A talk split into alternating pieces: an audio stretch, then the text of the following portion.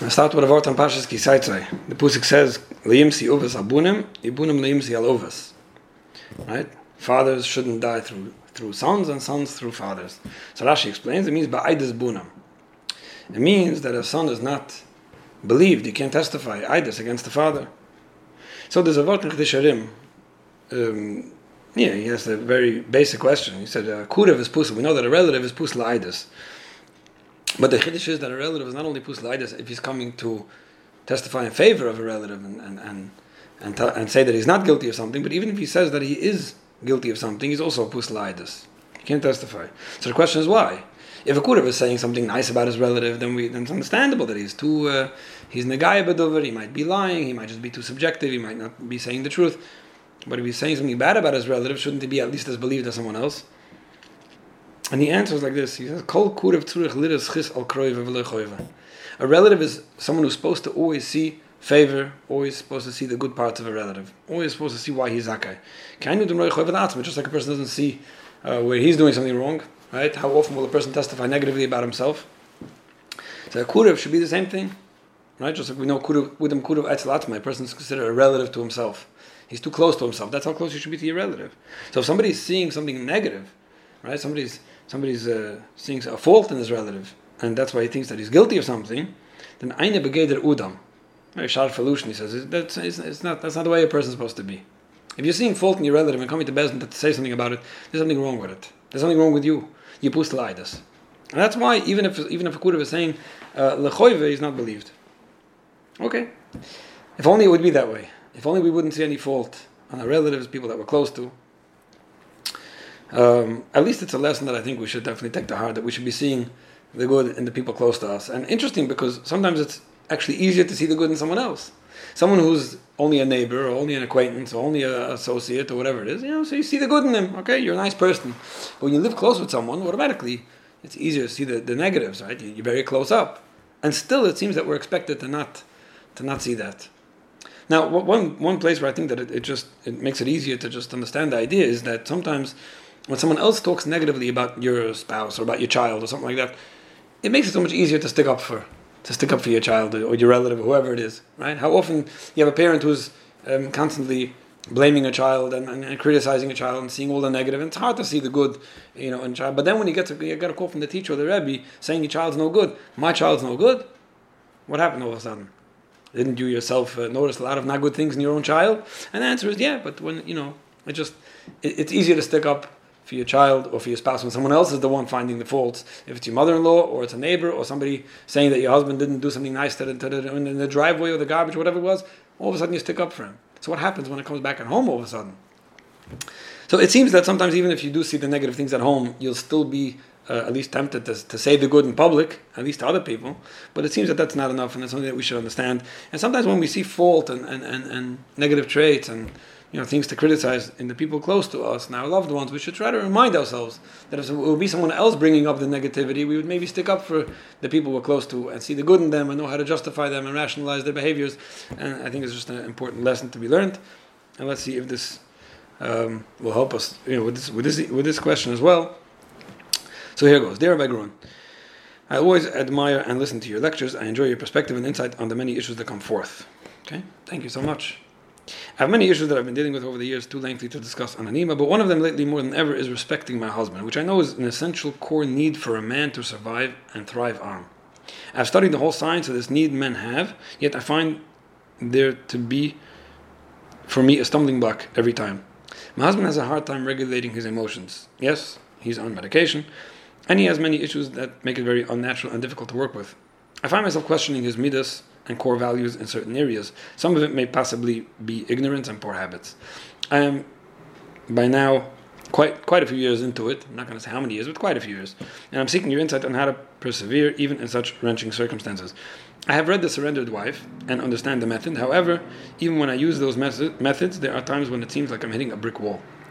Please advise. I'm looking forward to hearing from, from you. Okay, so there are a few things that I would like to uh, reply to, okay, in, in, in this email. I, I, think the first thing, let's just let's just address the the, the, the issue at hand. Okay, I, I, can only imagine how difficult it is to somebody to live with somebody who has difficulty regulating their emotions. Um, I, I know it's not, it's not simple, at all. I, I, I, could never judge somebody who's in a relationship with somebody who's not stable or somebody who's uh, outright difficult to live with. Um, so that's just for the for the validation. I mean, and I hope nothing I say will sound judgmental or critical in any way. Right? It's, it's definitely not an easy situation, especially a lot of years into a relationship like that. I'm sure different things over the years different, definitely made things just a little more difficult as time went on. Um, now, with that said, okay, um, questioning somebody's midas and core values and looking down at somebody and judging someone, you know, there's, there's, a lot to think about over there. I mean, in general, how much are you supposed to question and judge, you know, people that are close to you? Now, again, I, I know it's not easy. I, I, might make it sound easy. It's not easy. But in gen- the, the idea in general of being judgmental about somebody saying, I, you know, I, I, question their values, I question their principles, I question their midas. I mean, why are you busy questioning someone? I know it's tempting and I know it's difficult to live with, but sometimes, you know, accepting someone and letting them deal with their own stuff as long as it doesn't pertain to you. I know sometimes it does, but as long as it doesn't, or where it doesn't pertain to you, sometimes you look away. Sometimes it's not. It's not your. You know, why, are you busy? Why are you busy judging? It's not. It's not your place to judge. So a lot of times, questioning somebody's um, and values and things like that. A lot of times it just comes from, you know, I'm looking down at someone and I wish they would be more and I'm wondering why they're less and, and, and, and comparing and things like that. A lot of times it's, it's just not the right thing to do. So if somebody's struggling with whatever it may be, it could be with emotional instability and it could be even just uh, you know, spiritual instability. Sometimes it's important to remember I'm not here to judge that person. I'm here to live with them. I'm here to respect them.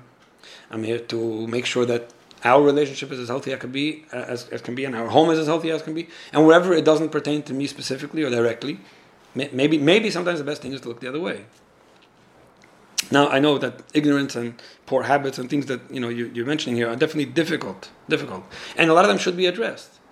When I say look the other way, I don't mean that they shouldn't be addressed. I mean to say that they have to be addressed responsibly. They have to be addressed only after you know how somebody will take it, or you learn how to address it in a way that it could be taken well. That's fine. But looking down and questioning and judging, those are the ideas that sometimes you just want to stay away from.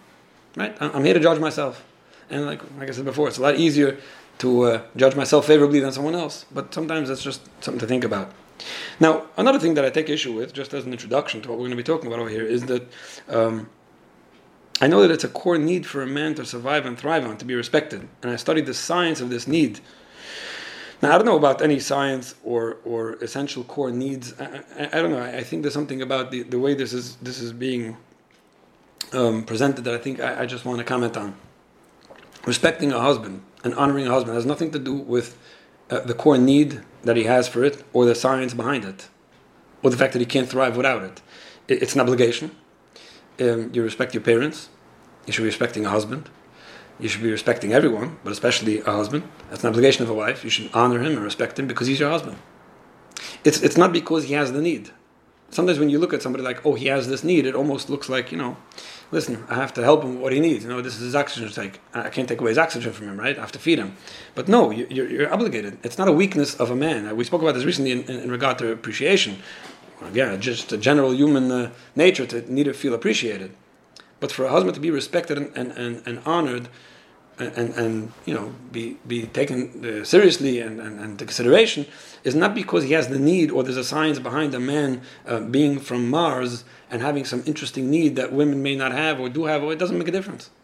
It's something that a wife has to do for a husband. When you get married, no matter how many years you, you are into a marriage, uh, you're supposed to be signing up to a certain relationship of respect and regard for somebody who's your husband. So I think that's just an important point when you when you look at it like a like like a science and a weakness and something that you know this is what he needs, unfortunately, or you know by default, it, it, it, it definitely puts it into a different perspective.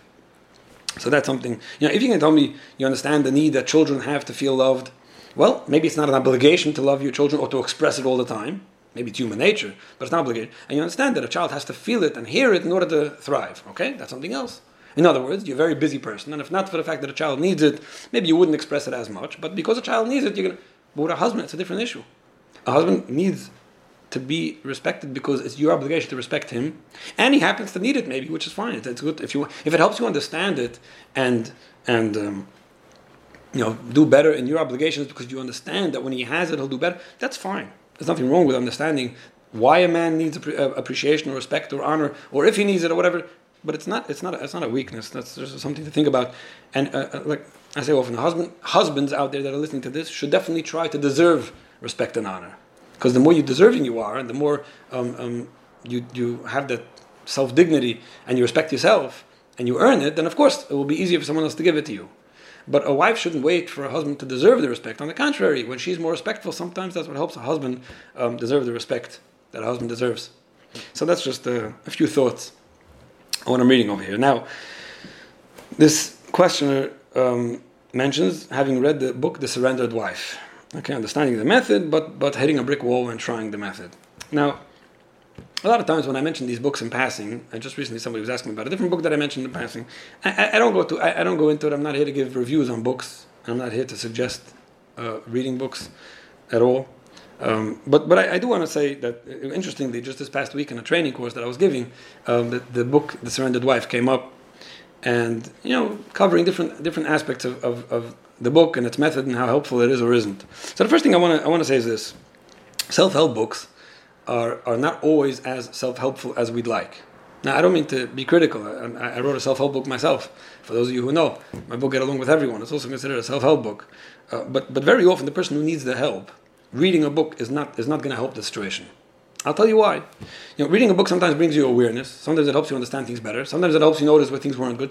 It, it, it does a lot of good to read a book.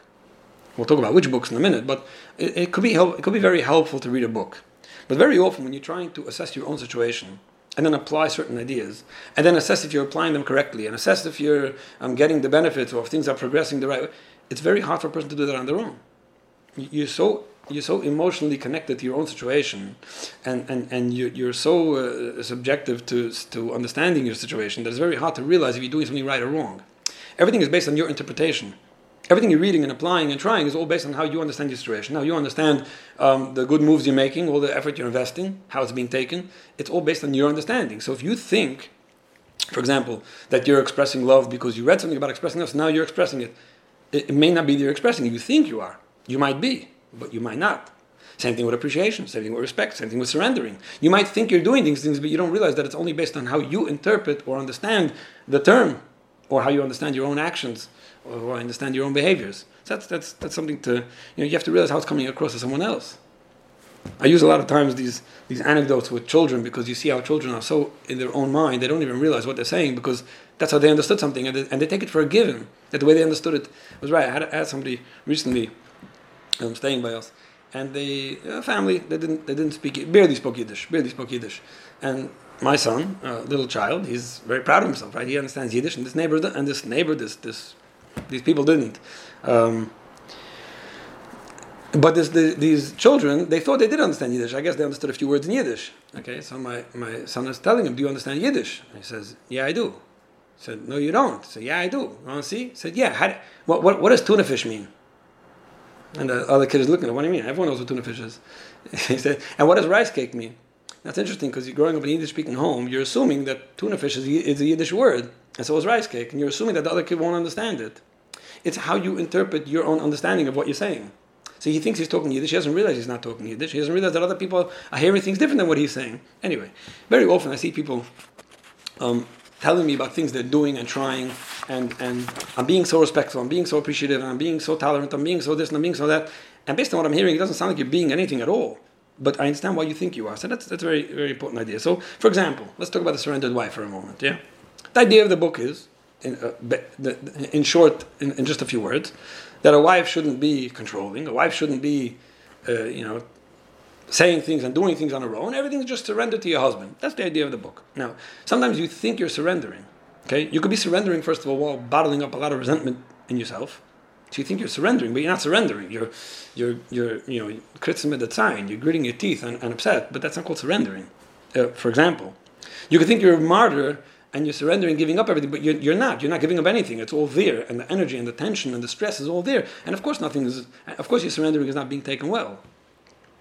Uh, you, you think you, you could think that you're surrendering. And I'll tell you another idea. Sometimes surrendering uh, means that uh, you know I'm giving in, but you're not really giving in. You're just being very apathetic, and you decided that nothing interests me anymore, and do whatever you want, and I don't even care, and whatever you want will go will, will, will go where you want, and come when you want, and spend what you want. I, I, don't care. Now, if you're apathetic and you give that attitude about you know, nothing interests me anymore about this relationship or this home. That's not called surrendering.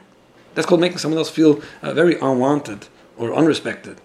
So these are just reasons why sometimes when somebody might be trying a certain method and they see it doesn't work, again, it, might not necessarily reflect on the method. You might not be doing it well. You might you might need someone to help you or just assess if what you're doing or if you're doing and things like that. So that's also something um, uh, to be said about, about about about a general idea about self-help books. Now, the book "The Surrendered Wife" is definitely not a Jewish book. Right? Uh, definitely, um, and like every book, I, I, would say almost almost every almost every relationship book and almost any book written by somebody who's not Jewish, you automatically going to have to start uh, picking and choosing which pages are more appropriate, less appropriate. That, that's for sure. Um, that, that's one idea. I'll tell you another idea. That when it comes to relationships in general, finding a method that works for everyone is, is so hard. You know, uh, whoever whoever read my book and understands the idea of personalities, understanding how people are different, if you read The Surrendered Wife, you'll very quickly pick up on why it worked for the author. Why did she have such success surrendering, while some people may not, and many people may not? And the answer is well, if you understand the, the personality of her husband, which she describes pretty clearly, and her own personality, which she describes pretty clearly, it comes through her pages, then you'll start understanding, oh, maybe that's why it worked for her. Maybe that's why you or someone else reading it or trying it is not going to necessarily be successful with that at all. So these are just ideas to think about when you're trying to take a, a book and apply it and, and, and, see if it works. Um, I'll say another thing also, and that is that very many books, the, the reason why they worked for the author or for somebody who tried it was because that person was doing it genuinely. As opposed to you, you might be doing it with a certain motive in mind. It's a very important concept. I, I, I must have told this in the past somebody was dealing with a, a situation of machloikis, there was a big fight going on, and they saw somebody who somebody else who dealt who dealt with a with a similar uh, conflict and, and, emerged successful, and asked, you know, tell me the secret. What what you do that made you so successful and come out of this fight, you know, so so good. And the answer was, I just looked the other way, I let everything go, and I just moved on in life. And you know, the Irish geholfen, it, it worked. Okay, so this person said, I'll try it too. And they looked the other way, and they let everything go, and it didn't work. And they came back with to say, you told me it's going to work. I, I, I, didn't fight. I let the other person do whatever they wanted to say whatever they wanted. And it didn't work.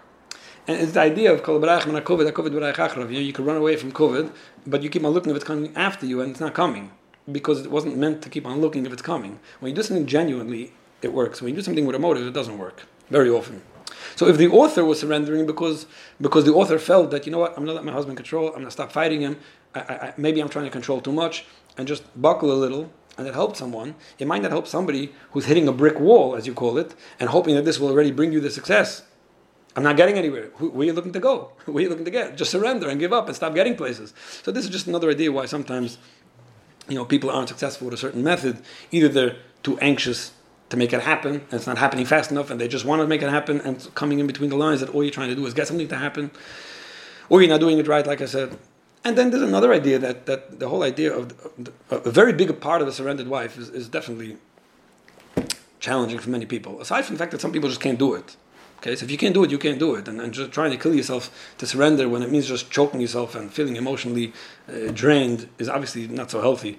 But, but in general, the idea of surrendering, the way the author suggests it, all the way, not saying what's bothering you, not giving an opinion, not trying to help out, um, letting destructive things go on. I mean, there's mom is just three or four things that that author um, suggests. Those, those, are red fla- those are red lines, you know. But other than that, just let everything go. I, I don't know. I, I, think that definitely a lot of that kind of surrendering um, is, is definitely called enabling. And I've seen it many times. There are so many situations I've seen that became destructive and damaging because somebody didn't say anything, and over the years it just got worse and worse. Now you're dealing with something that's that's that's uh, intolerable, and then it, it just goes uh, disastrous. And very often, it's not the person tolerating that can't tolerate anymore, it's the person you're tolerating that can't tolerate you anymore. So where did it get you to tolerate so much? So the idea of just tolerating and just surrendering and doing it to an extreme, the way the author suggested, aside from the fact that for many people it's not practical, uh, very often it's actually damaging. So every, every situation has to be assessed. You can't just take a, a blanket uh, idea and, and just use it everywhere. And in general, if you know how to communicate something, which we talk about all the time, something's bothering you, the point is not to just say nothing, it won't help anyone most, most often. The point is to say it respectfully. So if you assess a situation and you assess your communication, or you get help from somebody, how do I communicate this? And you say it in a healthy way, you're doing a favor for everyone.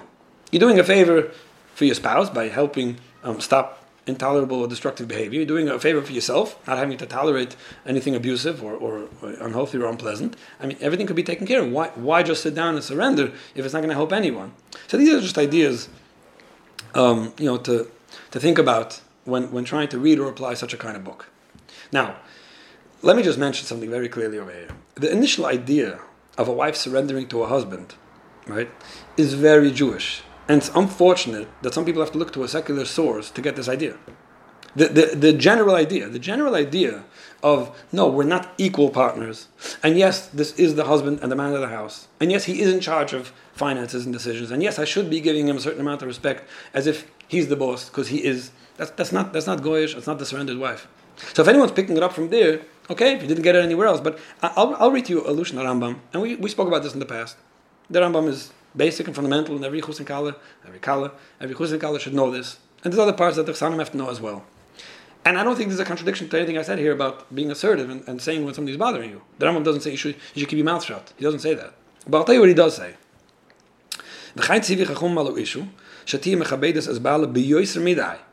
Right? A wife should be respectful to her husband, more than enough, more than typical. She should even be afraid of him. She should be doing all her actions alpiv based on how he wants. He should be like a king, like a sar, doing whatever he wants. I'm sorry. means that she should be doing things the way he wants.